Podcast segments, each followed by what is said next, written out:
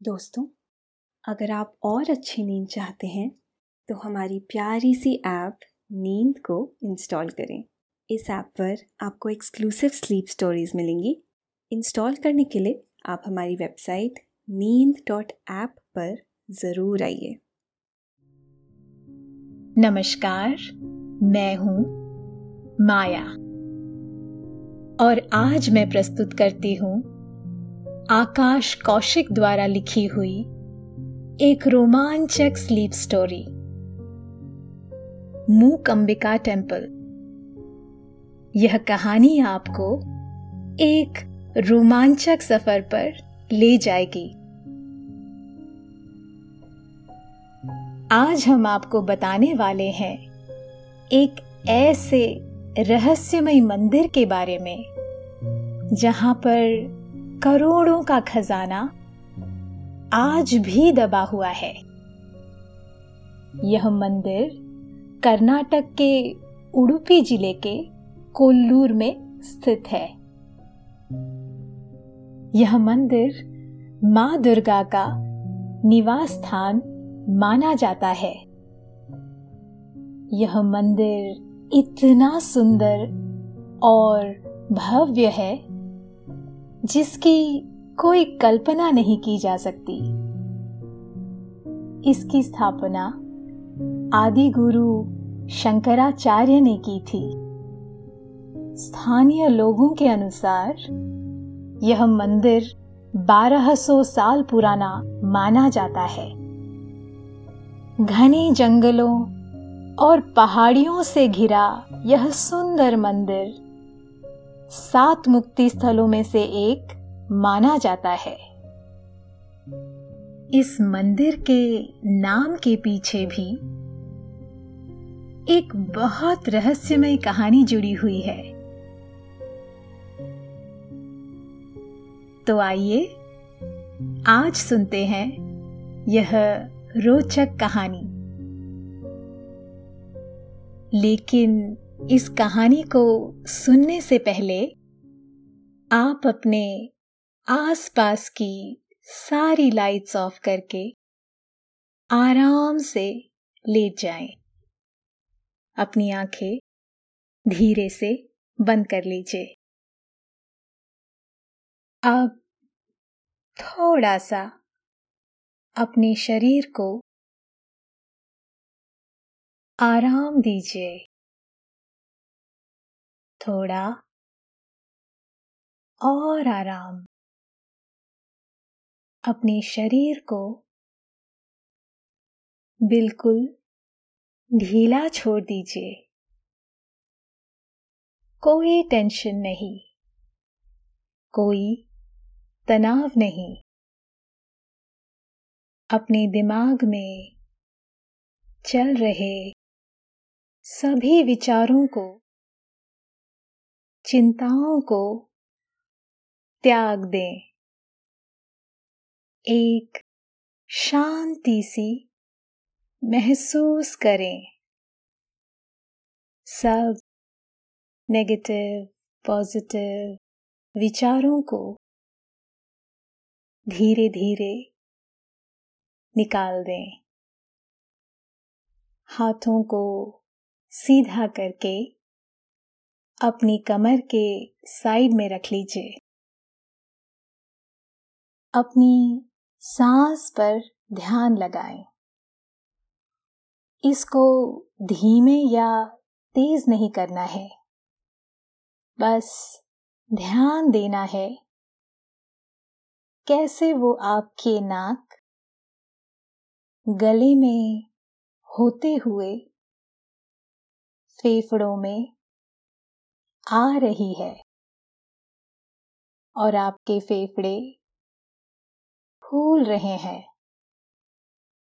और कैसे वो आपके फेफड़ों से वापस गले और नाक के माध्यम से वापस निकल रही है। और आपके फेफड़े थोड़े सिकुड़ रहे हैं। आपका मन शांत, एकदम शांत होता जा रहा है। आप अच्छा महसूस कर रहे हैं। खुद को काफ़ी हल्का फील कर रहे हैं। सब तरफ़ शांति है। सुकून है।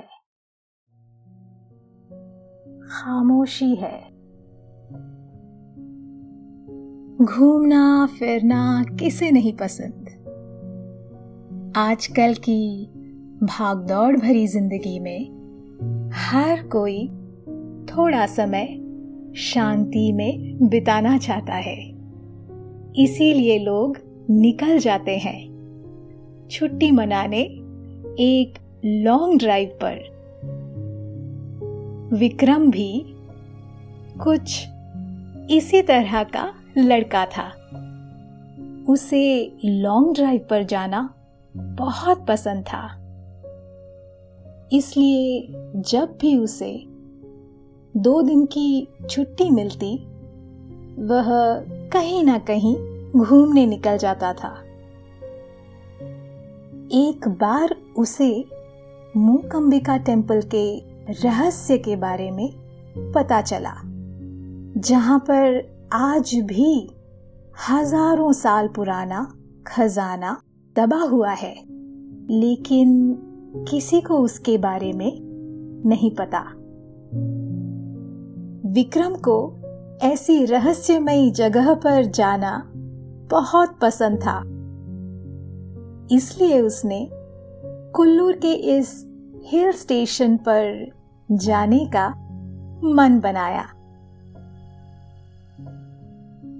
उसने सभी ज़रूरी चीज़ें, जैसे कि सैनिटाइजर, मास्क और ट्रैवल का सामान गाड़ी में डाला और चल दिया। तो बस शनिवार की सुबह पाँच बजे वह मूकंबिका टेंपल के लिए निकल गया। मौसम बहुत ही खूबसूरत था। आसमान में बहुत ही खूबसूरत बादल छाए हुए थे। सावन का महीना था और बहुत प्यारी हवाएँ चल रही थी। विक्रम बेंगलुरु में रहता था और बेंगलुरु का मौसम तो वैसे भी बहुत सुहावना होता है। तकरीबन 200 किलोमीटर ड्राइव करने के बाद वह कुछ नाश्ता करने के लिए एक रेस्टोरेंट पर रुकता है। विक्रम एक बहुत ही नेचर लविंग पर्सन था। इसलिए वह हमेशा अपने साथ डिस्पोजेबल प्लेट्स कैरी करता था। जो बहुत ही सुंदर तरीके से पत्तों से बनी हुई होती थी। पत्तों की प्लेट में खाना खाने से खाने का स्वाद भी कई गुना बढ़ जाता है। और साथ ही साथ हमारी धरती प्लास्टिक फ्री हो जाती है। तकरीबन आधा घंटा वहाँ रुकने के बाद वह फिर से अपनी मंजिल के लिए निकल पड़ता है। जैसे जैसे मंदिर पास आ रहा था, रास्ते में इतने सुंदर सुंदर पहाड़ और वादियाँ दिखाई दे रही थी, जिनकी सुंदरता का कोई ठिकाना ही नहीं था। करीब दस बजे विक्रम शिवमोगा शहर पहुँच गया। यहाँ तक पहुँचने में उन्हें तकरीबन पाँच घंटे का समय लगा और करीब 300 किलोमीटर की यात्रा थी। सारा शहर तुंगा रिवर के किनारे बसा हुआ था। यह नदी बहुत ही खूबसूरत थी। और किसी भी मायने में गंगा नदी से कम नहीं थी। उसका शीतल जल इस शहर की खूबसूरती को और बढ़ा रहा था। रास्ते में एक बहुत खूबसूरत चिड़ियाघर दिखाई दिया। विक्रम को जानवरों से बहुत लगाव था। इसलिए वो खुद को चिड़ियाघर में जाने से रोक नहीं पाया। यही टाइगर और लायन रिज़र्व था, जिसमें दुनिया भर के सर्कस से लाए हुए जानवरों को वापस जंगल की तरह बसाया जाता था। यह एक तरह का ओपन जू था। सफारी के लिए बहुत सारे टूरिस्ट हर साल भारी मात्रा में यहाँ पर आते हैं। मौसम ने फिर एक बार करवट ली और धीमी धीमी बारिश भी शुरू हो गई। ठंडी ठंडी सावन की बूंदें बदन पर पड़ते ही जैसे रोम रोम पुलकित हो रहा था। जंगलों की खूबसूरती से गुजरते हुए गाड़ी चलाना विक्रम के लिए जन्नत जैसा अनुभव था। अब बारह बज चुके थे और विक्रम करीबन 400 किलोमीटर का सफ़र तय कर चुका था। सड़क के किनारे इतने खूबसूरत झरने बह रहे थे और लोग रास्ते में रुक रुक कर इन झरनों का मज़ा ले रहे थे। तकरीबन दो बजे विक्रम आखिरकार कुल्लू शहर पहुँच गया, जहाँ पर यह खूबसूरत मूक अंबिका मंदिर स्थित है। वहाँ जाकर उसने एक गेस्ट हाउस में कमरा बुक किया और थोड़ी देर नहाने के बाद आराम किया। वैसे तो यह मंदिर श्रद्धालुओं के भीड़ से भरा रहता है, लेकिन आज की बात कुछ अलग थी। ज़्यादा भीड़ भी नहीं थी और मौसम भी बहुत खूबसूरत था। विक्रम को लगा, यही सही समय है, इस मंदिर के दर्शन का। तकरीबन शाम पाँच बजे वह मंदिर में दर्शन करने गया और मंदिर की खूबसूरती को निहारने लगा। यह मंदिर सदियों पुराना माँ दुर्गा का मंदिर है। इसे तकरीबन 1200 साल पुराना माना जाता है। इतना ही नहीं, यह मंदिर घने जंगल और ऊँची पहाड़ियों के बीचों बीच बना हुआ है। इसके आसपास की खूबसूरती का कोई जवाब नहीं। कहते हैं कि यह मंदिर सात मुक्ति स्थलों में से एक है। इस भव्य और खूबसूरत मंदिर को लोग मूक अंबिका मंदिर के नाम से जानते हैं। इस मंदिर में देवी माँ आदि लक्ष्मी के रूप में विराजमान रहती है। इस मंदिर की सबसे खास बात तो यह है कि यहाँ तीनों पहर में तीन अलग अलग देवियों की पूजा की जाती है। सुबह यहाँ माँ काली की पूजा की जाती है। दोपहर को माँ लक्ष्मी की पूजा की जाती है। और शाम के समय माँ सरस्वती के रूप में देवी माँ की मूर्ति को पूजा जाता है।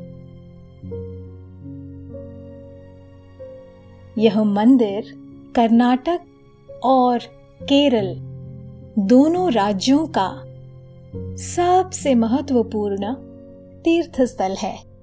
हर साल यहाँ हज़ारों की संख्या में लोग दर्शन के लिए आते हैं।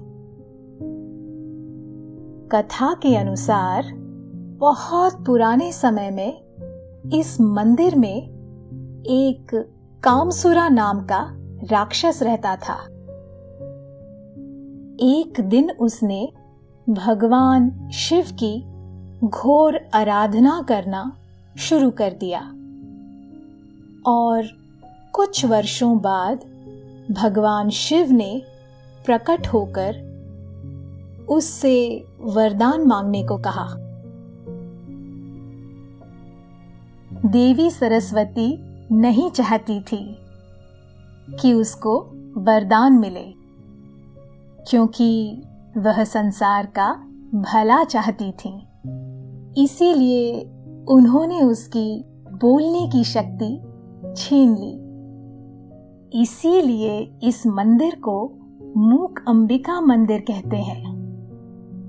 बाद में माँ दुर्गा ने सभी देवताओं की शक्तियों के साथ मिलकर उसे मोक्ष प्रदान किया और इस मंदिर को मुक्त कर संसार को सौंप दिया। दक्षिण भारत के मंदिरों की तरह यह मंदिर भी तरह तरह की नक्काशी और खूबसूरत पत्थरों से जड़ा हुआ है। जैसे ताजमहल के ऊपर तरह तरह के रत्नों और पत्थरों से डिज़ाइन बने हुए हैं। बिल्कुल उसी तरह इस मंदिर में भी बहुत सुंदर रत्न और रंग बिरंगे पत्थरों से कलाकृतियाँ बनी हुई थी।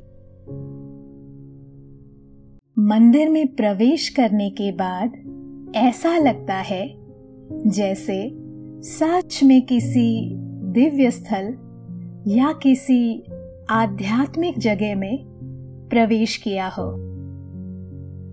प्रवेश के साथ ही मंदिर की दिव्यता का पता लग जाता है। प्राचीन मंदिर यूनिवर्स की कॉस्मिक एनर्जी का कलेक्शन करते हैं। इसीलिए इनमें जाने से और पूजा करने से या वहाँ बैठने से मन को शांति मिलती है। ब्रह्मांड की ऊर्जा हमारे शरीर में प्रवेश करती है और हमको शांति देती है। देवी माँ का यह मंदिर सदियों से लोगों को आकर्षित करता रहा है और दक्षिण भारत का सबसे रहस्यमयी और खास मंदिर है। दक्षिण भारत के मंदिरों के आँगन में एक सोने जैसी आभा का स्तंभ खड़ा रहता है। बिल्कुल उसी तरह इस मंदिर में भी सोने का एक बहुत विशाल स्तंभ खड़ा है। स्तंभ पर बहुत सुंदर आकृतियाँ बनी हुई है, जिसमें देवी देवताओं के चित्र भी हैं। यह मंदिर नदी के दक्षिणी तट पर बना हुआ है। यह मंदिर कुडाजादरी हिल्स पर बना हुआ है। इतना ही नहीं, इसकी सबसे खास बात यह है कि यह गोकर्ण और कन्याकुमारी के बीच में स्थित है। लोगों का तो यह भी मानना है कि इसकी स्थापना परशुराम जी द्वारा की गई है। इस मंदिर की सबसे हैरान करने वाली बात तो यह है कि यहाँ की मुख्य मूर्ति एक स्वयंभू ज्योतिर्लिंग है, जो कि अपने आप ज़मीन से निकली थी। साथ ही यह भी कहा जाता है कि एक सोने की लकीर इस ज्योतिर्लिंग को दो हिस्सों में काटती है, जिसमें से लेफ़्ट साइड का आधा हिस्सा त्रिदेवी के रूप में पूजा जाता है और राइट साइड का आधा हिस्सा त्रिमूर्ति के रूप में पूजा जाता है।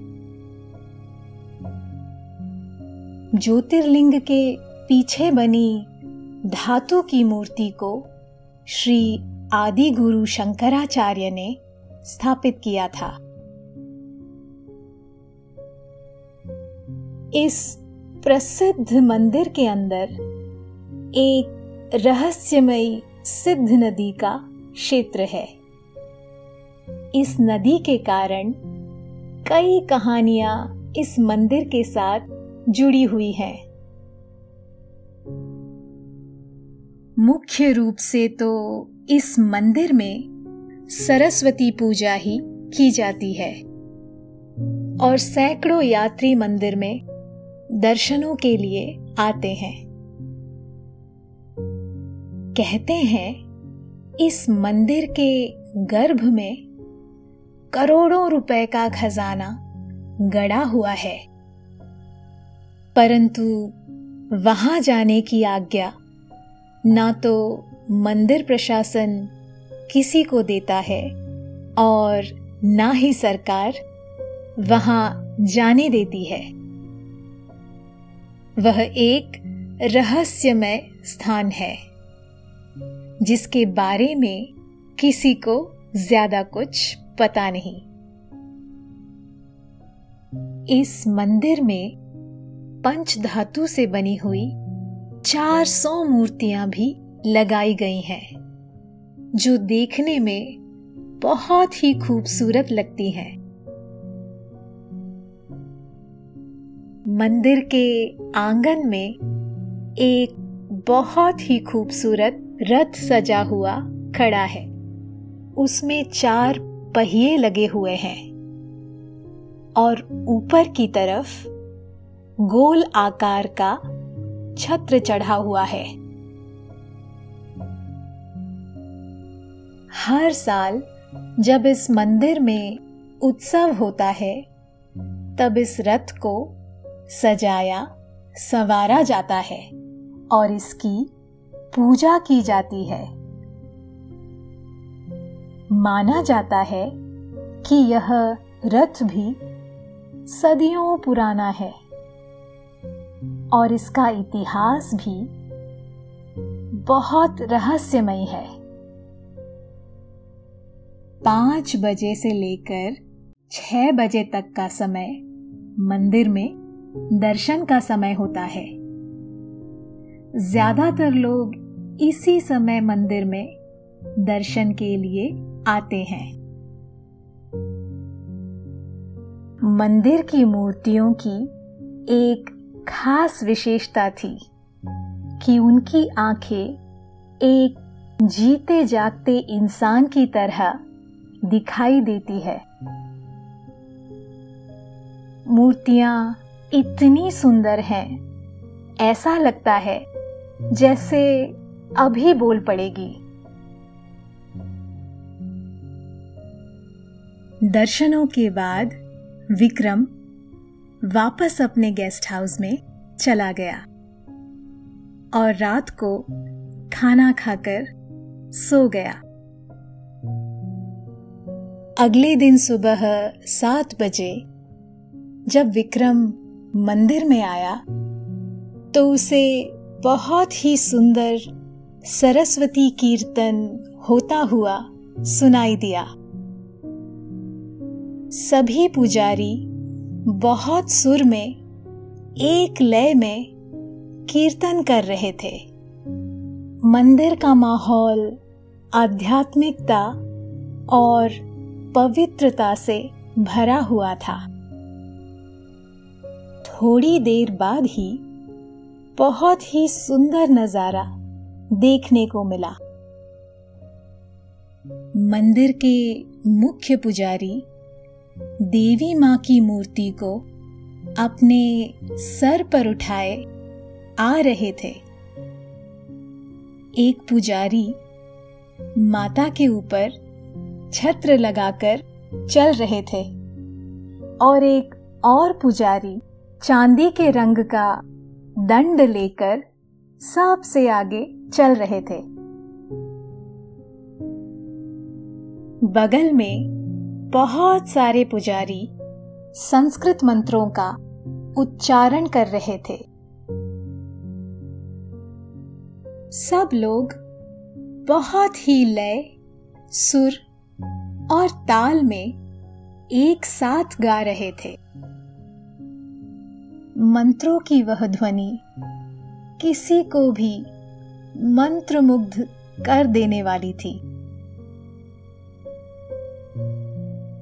विक्रम ने मंदिर के मुख्य पुजारी से बात की। वह मंदिर के रहस्य को अच्छी तरह से जानना चाहता था। पुजारी जी ने विक्रम को बताया कि मंदिर का यह खजाने का रहस्य हज़ारों सालों से लोगों की नज़रों से बचाया गया है। लेकिन फिर भी कोई रहस्य कितने दिनों तक रहस्य रह सकता है? कभी ना कभी तो वह सामने आ ही जाता है। लेकिन मंदिर के उस खजाने को राज राजाओं के समय से गुप्त रखा गया है। किसी को नहीं पता कि वह खजाना कहाँ गड़ा हुआ है? और इसी में सबकी भलाई है। आज के समय में हमें लोगों की सेवा के बारे में सोचना चाहिए।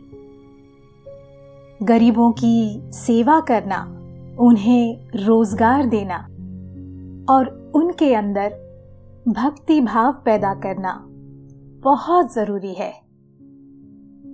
ताकि वह आगे चलकर अच्छे इंसान बन सके। पुजारी जी ने कहा, बहुत अच्छी बात है कि आजकल के जवान लोगों को आध्यात्मिकता में रुचि हो रही है। तुम जैसे नौजवान लोगों को आध्यात्मिकता को आगे बढ़ाना चाहिए। और इसकी शुरुआत स्कूल और कॉलेजों से करनी चाहिए। पुजारी जी बोले, जैसे विक्रम तुम लोगों को ध्यान सिखाते हो, बिल्कुल उसी तरह और लोगों को भी प्रेरित करो, ताकि वह भी तुम्हारी तरह लोगों को एक अच्छा इंसान बनने में मदद करें। भारत युवाओं का देश है। युवा शक्ति के हाथ में हमारे देश का भविष्य है। इस युवा शक्ति को सही दिशा मिलना बहुत ज़रूरी है। सही दिशा के लिए हमारे देश का प्राचीन इतिहास और एजुकेशन सिस्टम वापस लाना ज़रूरी है। जहाँ बच्चों की आध्यात्मिक, भौतिक और आर्थिक सभी जरूरतों को पूरा किया जा सके। आज के बच्चों को तो यह भी नहीं पता कि दाल का पेड़ कैसा होता है। जीवन की सबसे ज़रूरी चीज़, जिसके कारण हम ज़िंदा हैं। बच्चों को उसी का ज्ञान नहीं है। इसीलिए मॉडर्न एजुकेशन के अंदर कहीं ना कहीं बहुत कमी है। पुजारी जी से बात करने के बाद विक्रम को बहुत अच्छा लगा। और साथ ही साथ उसको यह बात भी समझ में आई कि खजाने की खोज से ज़्यादा ज़रूरी है। हमारे देश का असली खजाना, हमारे बच्चे और उनका भविष्य। वापस लौटने से पहले विक्रम ने आसपास के और भी सुंदर नजारों का आनंद लिया। उसने पल पल की सभी यादों को अपने कैमरे में कैद किया। उसका कैमरा ऐसे ही रहस्यमयी और सुंदर मंदिरों की यादों से भरा रहता था। उसने पुजारी जी के साथ भी एक फ़ोटो ली। और हमेशा के लिए उस मंदिर और पुजारी जी की यादों को अपने कैमरे में कैद कर लिया। विक्रम ने इस सुंदर और भव्य मंदिर में बहुत कुछ पाया और अब वह वापस अपने घर की तरफ़ से लौट रहा था। दिमाग में मंदिर की यादें लिए। और जहन में पुजारी जी का उपदेश। धन्यवाद। आपने ये कहानी सुनी। कहानी मूक अंबिका टेंपल की। आपको अच्छा लग रहा है। और समय हो गया है आपके सोने का। आप महसूस कर रहे हैं कि नींद आपको अपनी आगोश में समाती जा रही है। समाती जा रही है। शुभ रात्रि। धन्यवाद।